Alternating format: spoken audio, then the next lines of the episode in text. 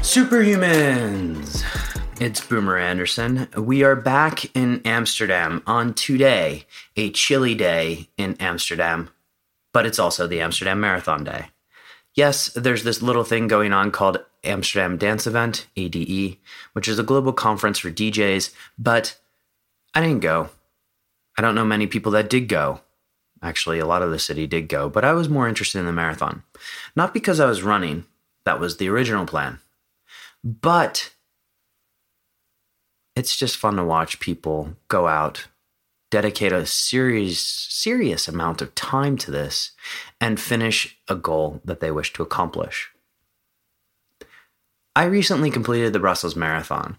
My total training time for this marathon was supposed to be 10 weeks. And I must say, the run went almost the opposite as I expected. In this podcast, I want to explore what a lot of people are afraid to talk about when the experiment goes wrong, when the experiment doesn't go as expected, and what happened as a result.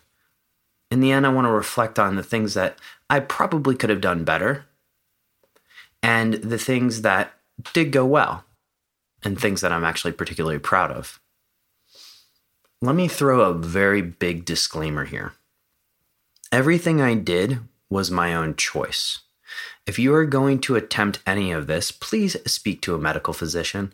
Please speak to a trainer. Some will say that what I attempted to do or did is slightly insane, and I'm okay with that.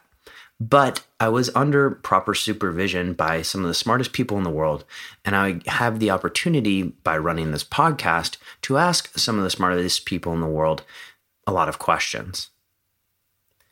And so, with that, you guys can find the show notes to this one at decodingsuperhuman.com slash marathon. Now let's step back a little bit. Why would anybody in their right mind decide to run 26.2 or 42 plus kilometers? So 26.2 miles or 42 plus kilometers. In hindsight, yes, it is quite crazy. Everybody knows that the first person that ran the marathon actually died. But yet, for some reason, thousands of people around the world decide to run marathons every single weekend.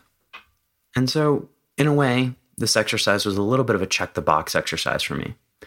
But you guys also know that I have a heart condition. And I think there is a danger in certain diagnose, diagnoses, if you will, that people all of a sudden assume the identity of their condition. And I wanted to prove a little bit that if you have this condition, if you have a heart condition, it doesn't necessarily preclude you from doing all the things that a normal or even above average athlete would do. That was part of the reason why I did this. The second part goes as follows My yearly periodization looks a little like this. I spend three quarters of the year, so nine months, focusing on my genetic strengths. These include strength, hypertrophy, and power. I spend one quarter of every year focusing on my genetic weaknesses, which is endurance. Now, that's not to say that during the opposite period, so for instance, strength, I don't spend any time on endurance. No, it's just the emphasis is on strength and not on endurance. Vice versa, during an endurance period, the emphasis is on endurance rather than strength. I do do some strength workouts, but it's not the focus. And so, after about a year and a half of powerlifting as my main focus, my main really driver in the gym, I noticed I start to become a little bit anti fragile, or sorry, not anti fragile, I become very fragile, if you will, on the endurance side of things go out for the run and then run slower than normal, etc. So at this point, I find out that I couldn't get into the open that I wanted to this December for powerlifting. And I decide that, you know, hey, it's time to interject something new, something different. And that something new and something different was a marathon. And I planned to do today's Amsterdam Marathon. Keep in mind, this is all in the same year where I tore a meniscus hiking the lovely hills of Patagonia and I injured my gastroc. Yeah, it was a pretty crazy idea. But why not? Who, you know, it's not who cares, but why not? I wanted to check the box, I wanted to complete it. So I did a little bit of a survey. I spoke to clients, many of whom had run marathons, but also completed Ironmans. By benefits of having this podcast, I get to speak to some of the smartest people in the world. And I spoke to very famous endurance trainers, nutritionists about whether or not this was possible or if it was just complete lunacy. In fact, if you go to the episode with Paul Laursen, you'll see a lot of those questions were very self directed on my part. After all of this analysis, all of this thinking, I elected to complete or try to complete a marathon. The idea started with could I complete eight miles in a given weekend? I was 10 weeks out from the Amsterdam Marathon. The eight miles went slower than expected, but I finished it. And the plan is, is to build by 10% each week. So week over week by 10%. I didn't want to overtrain, so I was monitoring HRV every day. I would lift weights twice per week just to ensure that my strength didn't go down, that my size didn't go down too much, but also because it helps prevent injury. And I limited my runs to three times per week. Three times per week sounds a little bit crazy, right? Let's break that down. So I had one series of sprints, and these were typically quarter mile sprints with a very short rest period over a series of miles. So you can imagine that workout would take anywhere from one to two hours, depending on what point in this prep work I was doing. I'd have one fun run and that would just be an intermediate distance where I would go at just a, a leisurely pace around Amsterdam to some place that I've never seen before. And then on the weekends, I would engage in this long run. And that's where 8%, or sorry, 8 miles building by 10% week over week really came into play. So week one goes by 8 miles. Week two, I actually went out and did the half marathon.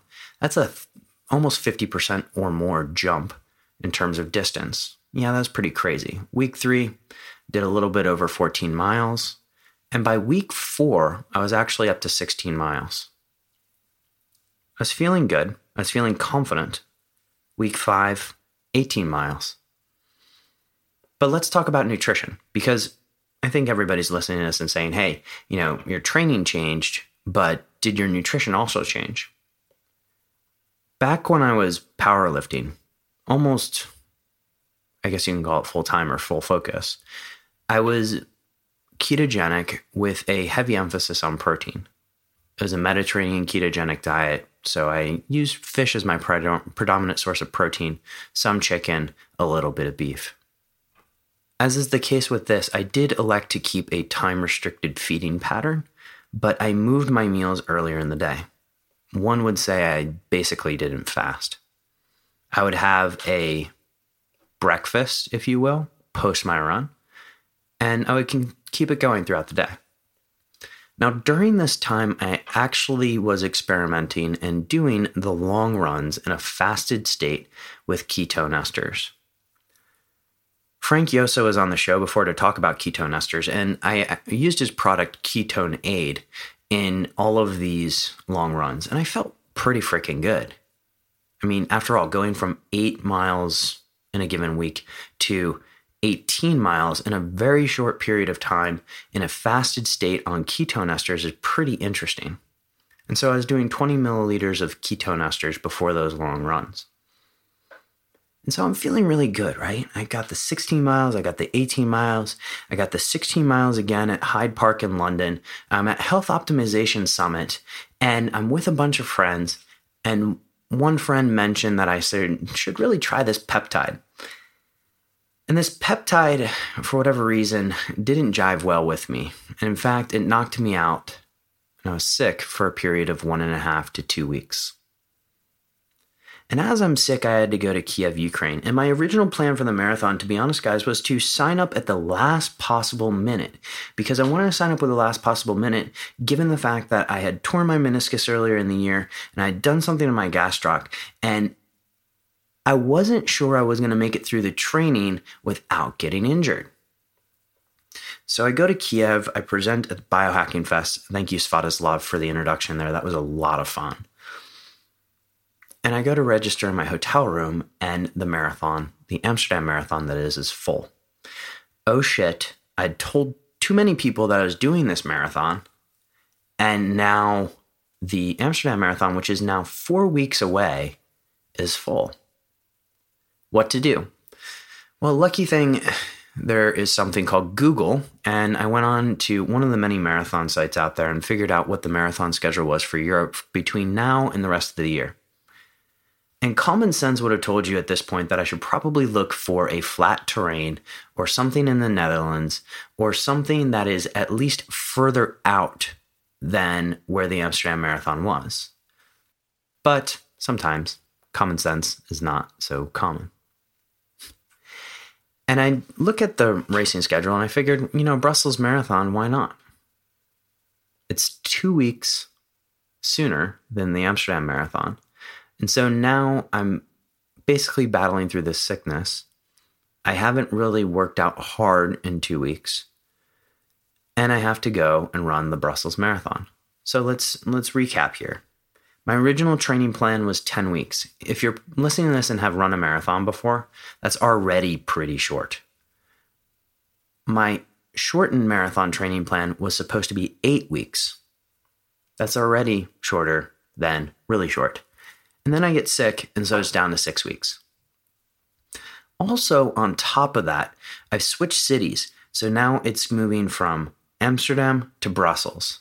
And a little bit of a mistake on my part, the topography of the two cities are very, very different. So I went from a very controlled experiment into a world of a lot of volatility. Very interesting, right? For many people listening to this, you're probably saying, hey, that's stupid. But at the end of the day, I wanted to get this done. I had a goal in mind that I was going to complete this marathon, and I was willing to do just about anything to get it done. So let's fast forward to race day. The lady and I head down to Brussels on Saturday morning. The run is on Sunday morning, but we wanted to get down to Brussels, check things out, make sure we got a good night's sleep before the marathon because the marathon itself started at 9 a.m. So the idea of taking the train down the morning of the marathon, running the marathon, and then coming back probably wasn't going to work. We get to Brussels. I have my playlist ready. It's all plugged into the Garmin Fenix 5. I check in for the race, and in the midst of the check in, I get introduced to this guy who is putting on this marathon in the North Pole. And one of the thoughts that went through my mind at the time was like, you know what? After this, I'm going to sign up for that. It's pretty badass. I don't know too many people have run a marathon in the North Pole. We go out for a dinner. It, I didn't carb load. I didn't have spaghetti. You can imagine that spaghetti doesn't really touch these lips very often. And, you know, hit the sack pretty early. I take some Honokiol, which is it's not a peptide, but it's something to help reduce the anxiety a little bit before the race. And, you know, as somebody like David Goggins once said, nobody really sleeps well the night before the race. Nobody sleeps well. And I didn't, but that's okay. The next morning, I get up and, you know, race is at nine, but I'm up at seven, ready to rock, ready to race. And I get into my pre marathon mode which is pretty scripted at this point. I'm basically following what I did for those longer 16 mile, 18 mile runs.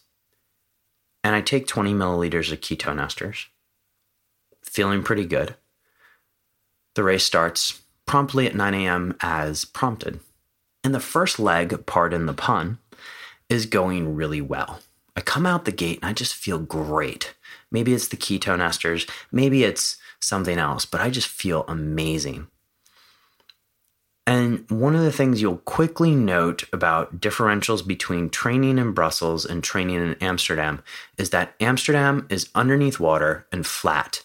Brussels is definitely not. And keep in mind, my six weeks of prep work, not one of those runs was actually done in the rain.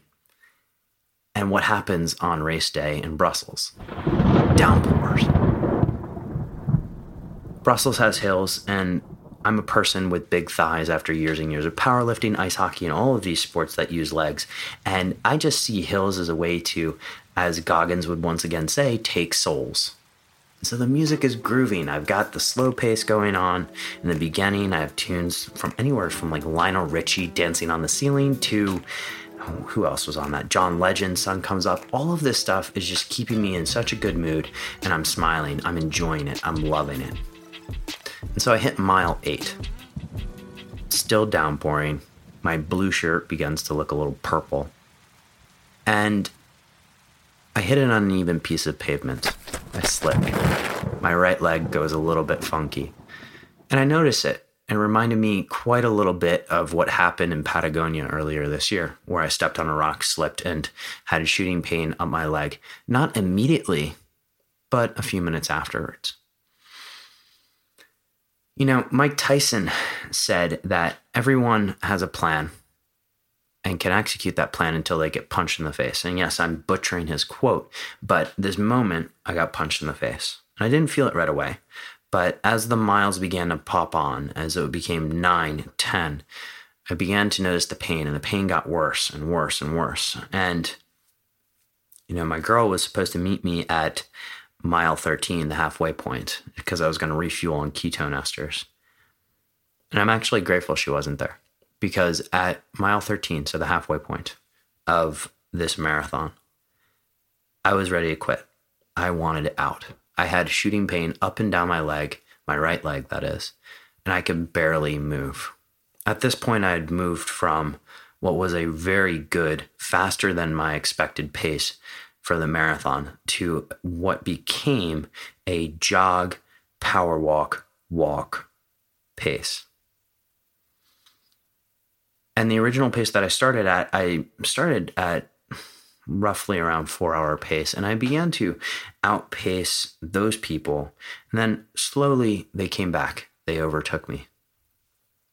And again, by mile 13, I wanted to quit if you're in Brussels or if you've ever been in Brussels, this is where Embassy Row is. And so we're going by some gorgeous houses. And I know that kept me going because you're just looking at these beautiful houses, these beautiful embassies, these beautiful cars, and it kept me going. And the cool thing about marathons is, is you have people on the sidelines playing all these great tunes, great music, everything. And it just keeps you going. And that energy is what I fed off of. And so by kilometer 30, we had already gone outside of Brussels to this beautiful house, this beautiful mansion. I'll link to the marathon map in the show notes. And, you know, Bessie's there and we exchange looks, and she knows that I am immediately in pain. She hands me the refuel on the ketone ester. This is 10 milliliters this time. And rather than saying I'm going to quit, it was close enough to the finish line that I said, I'm gonna I'm gonna finish this. And there were a few people along the way that just made the journey a lot more enjoyable. There was a gentleman who came up to me and said, you know, my name's Tan Wash Singh. And he said, You can remember my name by saying Washington. Tan. And we had just such a great time running together, and he kept me going throughout this time period. And I became really determined to finish with this great group of people. And so I finished the marathon. And I'm actually really proud of this. No, I wasn't trying for a sub two hour marathon, but let's talk a little bit about what went wrong and then what went really, really right. So, I don't think my fueling strategy was off if you look at my prep work, I'd prepped fasted. I was doing 16 miles, 18 miles, all fasted on ketone esters. And I think that went very, very well. I actually think the training was okay. I wasn't overtraining. My HRV was great, actually. It increased over the period of my marathon training. Not surprising because cardiovascular endurance workouts tend to increase HRV maybe a few more weeks would have been better for me in terms of getting my my joints my ligaments under control but the variance i didn't account for here was the change in topography between amsterdam and brussels the change in weather I didn't train in the rain, which is ironic that during the six weeks that I did train in Amsterdam slash London, I didn't have one training session that was in the rain. And I didn't account for getting hurt. So if I didn't slip on that particular piece of pavement, what would have happened? And so, what went really right? Yes, I'm extremely proud that I finished my first marathon. And the thing that went really right was resilience. I told you I wanted to quit at mile 13, but I didn't. And you just roll up your sleeves at one point and you say, hey, I'm going to get this shit done. And that is something that I'm happy to write home about because when you start training that mindset, when you start training that resilience, that sticks with you in other parts of your life. So, not everything goes as planned, but when things or shit hits the wall, it's where you find out where you really are. And so I'm proud to have finished this Brussels marathon. Maybe I'll do one again. Not right away. I'm still kind of recovering for it. Or maybe, maybe, and I'm just going to throw this out there because I just found this race today and I'm super excited about it. Maybe we'll move on to race 29029, which is a climb up US ski hills that is the equivalent distance of Mount Everest. So, guys, this is a new format for the podcast. I'm being a little bit vulnerable here and sharing with you a story about what happens when shit hits the fan. Let me know what you think about it. You can email me at podcast at decodingsuperhuman.com. If you enjoyed it, please share it on all the social medias. That could be anything from Snapchat, if you're still on that, to Instagram, Facebook, wherever you are. And tag Decoding Superhuman because I'd love to hear from you guys. And if you enjoyed the episode and if you're enjoying these episodes, head on over to iTunes. We actually broke the top 100 business and careers podcasts, which I'm amazingly proud of. And I hope you guys continue liking these shows. The show notes for this one are at decodingsuperhuman.com slash marathon. And remember, guys, sometimes it's about enjoying the journey.